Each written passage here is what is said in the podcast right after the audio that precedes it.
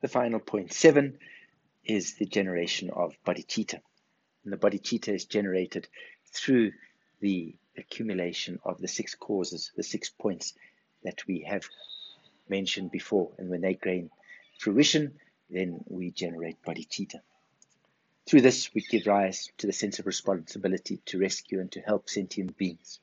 And when we do this, and when we're often thinking about this, when this dominates our mind stream, we will find ways to help or in order to attain this purpose of benefiting sentient beings. And in doing this, there are two main methods.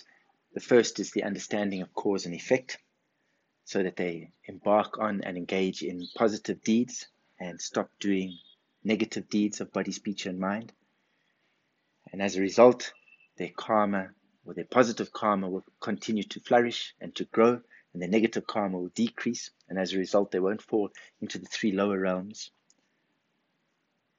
More and more, their actions of body, speech, and mind will be positive. When our mind is positive, what we say, what we do generally follows, is also positive. And the second way is to realize wisdom emptiness, to let go of, to reject, to transform the self-grasping of ours. There's always this feeling that we are independent, that we are permanent, and that we are one. And to remember that we are interdependent with this environment and with our fellow sentient beings. And as a result, through gradual practice, we can purify these negative habitual tendencies, all of these negative afflictions, negative emotions, and engage more and more in positive actions of body, speech, and mind. And eventually, we can free ourselves from the self-grasping, free ourselves from all of the suffering of these afflictive emotions and all of these judgmental thoughts and discriminations, and attain enlightenment. And in attaining enlightenment, that the purpose for us wishing to do this is to benefit sentient beings, and then to truly go out and help and benefit our fellow sentient beings. We start with the aspiration of bodhicitta, just as we have been with the four boundless qualities, wishing for kindness and warmth and love for all sentient beings, that they're free of all suffering, compassion, that they have joy, and this, and we have joy for them, and this for all sentient beings. However, in the beginning, this is very difficult. It's not so easy. Why is it difficult? It's because of our afflictive emotions, because of our habits, because of our way our mind is. For countless lives, for how many years have we been practicing these habits of thinking for ourselves and thinking of our own benefit, thinking with self-grasping and self-clinging? And these habits and these ways of thinking have become quite entrenched in our way of being. So we gradually start transforming this, changing it, turning this thinking upside down and wishing for the benefit of others. So in the beginning, it is difficult. Where do we start? First, we start individually, just with a few people, and then we expand it out to greater circles, maybe to those people at work, to our family members, to our community, to our city, to our country, and then to the world, to the universe.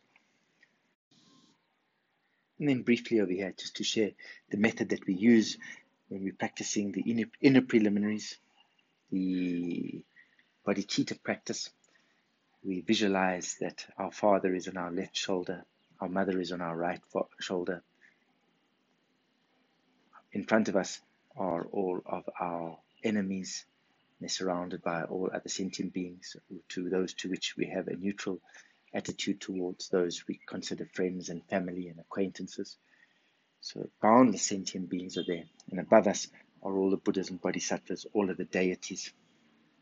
And from them, we draw inspiration that we may incorporate their boundless qualities of bodhicitta, of wisdom, of love and kindness and compassion. And then we practice the four boundless qualities,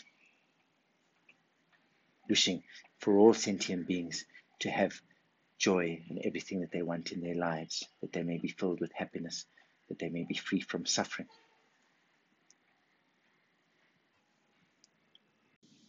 And we're continually practicing in this way, bringing our awareness back. What am I thinking? Let's wish for the benefit of others.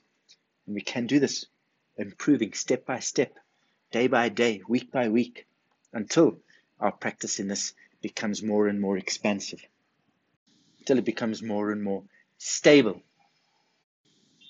And we continue practicing in this way, gradually improving our practice so that eventually, wherever we are, whenever, with whomever we meet, whatever circumstances or situations we may encounter, that the four boundless qualities, that love and kindness and compassion and warmth and joy arises in us.